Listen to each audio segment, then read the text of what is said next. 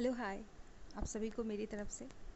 I hope आप लोग अच्छे होंगे, मस्त होंगे, रक्षाबंधन की खुशी में एकदम डूबे होंगे, जो कि बीत चुका है, लेकिन फिर भी कोई बात नहीं, आप लोग कुछ पैसे दे के लुट गए होंगे तो कुछ लेके खुश होंगे। तो चलिए, बात को स्टार्ट करते हैं। तो बात, देखो क्या है, बात ये है कि मैं आप लोग से पूछती हूँ, आप ये बताओ मुझे कि यार हमारी लाइफ में कौन सच्चा है हमारे लिए और कौन चूतिया है हमारे लिए?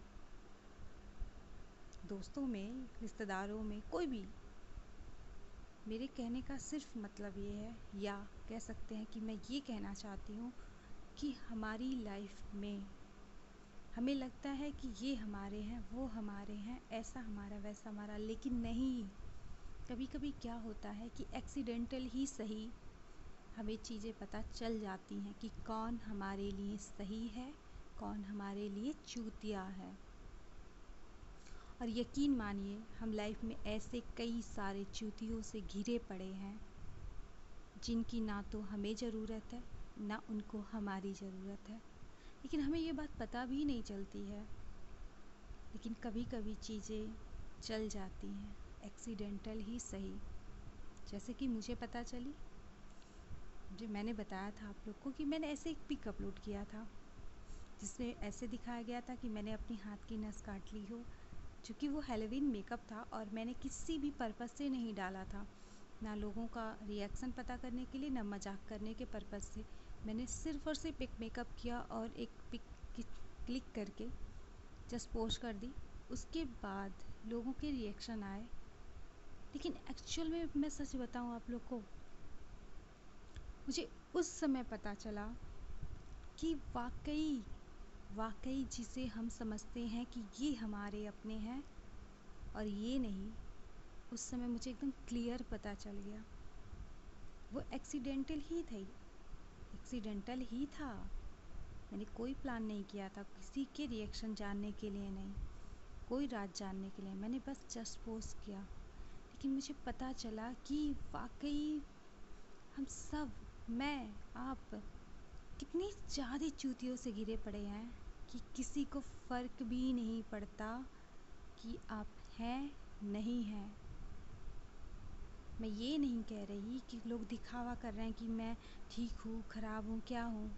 लेकिन वाकई जिन लोगों से मैं कई दिनों से बात नहीं कर रही थी या फिर हम लोग की बातें तक नहीं हो रही थी, वो जस्ट एक पोस्ट देख के घबरा गए।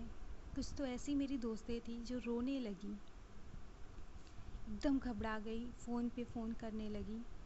और जिनसे मेरी रेगुलर बात होती थी, या कह सकते हैं एक हफ़्ते, दो हफ़्ते में एक बार हो जाती थी, उन्होंने एक बार झूठ में भी नहीं पूछा कि क्या हुआ। एक बार झूठ में भी नहीं कहा, क्या की तुम? क्या हुआ? ना किसी ने मैसेज पे और ना किसी ने कॉल पे। तो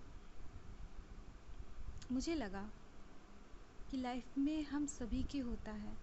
हम सभी की लाइफ में ऐसी ही है कि हम सब कम दोस्त हैं, लेकिन चूतिए हमारे आसपास गिरे पड़े हैं और हमें लगता है कि ये हमारे अपने हैं।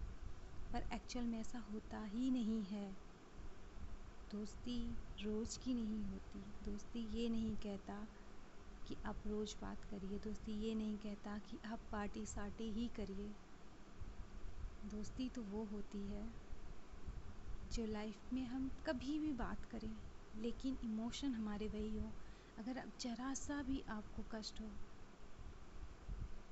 तो उसको आपसे दुगना हो और मुझे ये चीज़ पता चली तो आप लोग से शेयर करने का मेरा मन किया।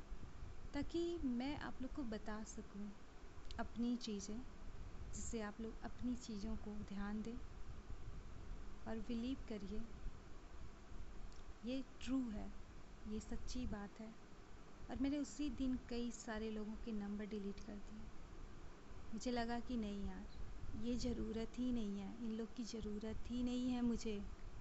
चाहे मैं दुख में रहूँ, सुख में रहूँ, मैं क्या करूँगी? सिर्फ़ अपने कॉल लिस्ट में सौ की संख्या बढ़ा के मैं क्या करूँगी अपने ये गिना के कि मेरे दस दोस्त हैं?